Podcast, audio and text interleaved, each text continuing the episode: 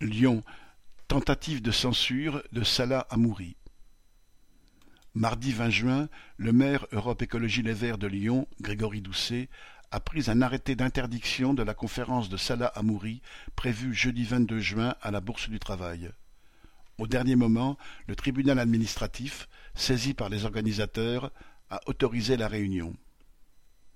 Ce militant nationaliste franco-palestinien, originaire de Jérusalem-Est, qui a été expulsé vers la France en décembre dernier, a ainsi pu témoigner devant 250 personnes de l'oppression inouïe subie au quotidien par les Palestiniens. L'État d'Israël cherche à vider Jérusalem des Palestiniens en les privant de leur nationalité. Des maisons sont quotidiennement détruites au bulldozer. Salah Hamouri lui-même a passé dix ans en prison pour son engagement politique. Certains prisonniers y ont passé quatorze ans en détention administrative par période de six mois renouvelables indéfiniment, dans l'arbitraire le plus total, sans que le motif soit connu. L'accès aux soins y est entravé. Des centaines de prisonniers sont morts suite aux tortures. Des jeunes de seize ans y sont maltraités comme les adultes, mis à l'isolement et privés d'éducation et si un prisonnier meurt avant la fin de sa peine, ignominie supplémentaire, l'administration refuse de rendre le corps à la famille. Salah Hamouri raconte aussi comment les prisonniers s'organisent collectivement pour tenir face à la violence d'État, avec des cercles politiques, culturels, d'études, de lecture. Ils ont mené plusieurs grèves de la faim qui demandent toute une préparation clandestine.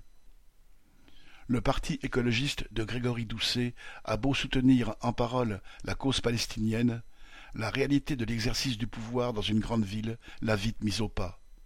En janvier dernier, le maire avait déjà annulé une table ronde organisée par la mairie où Salah Hamouri devait intervenir, cédant très vite à la préfecture et surtout aux pressions des milieux réactionnaires proches de l'État d'Israël qui veulent empêcher leurs opposants politiques de s'exprimer librement.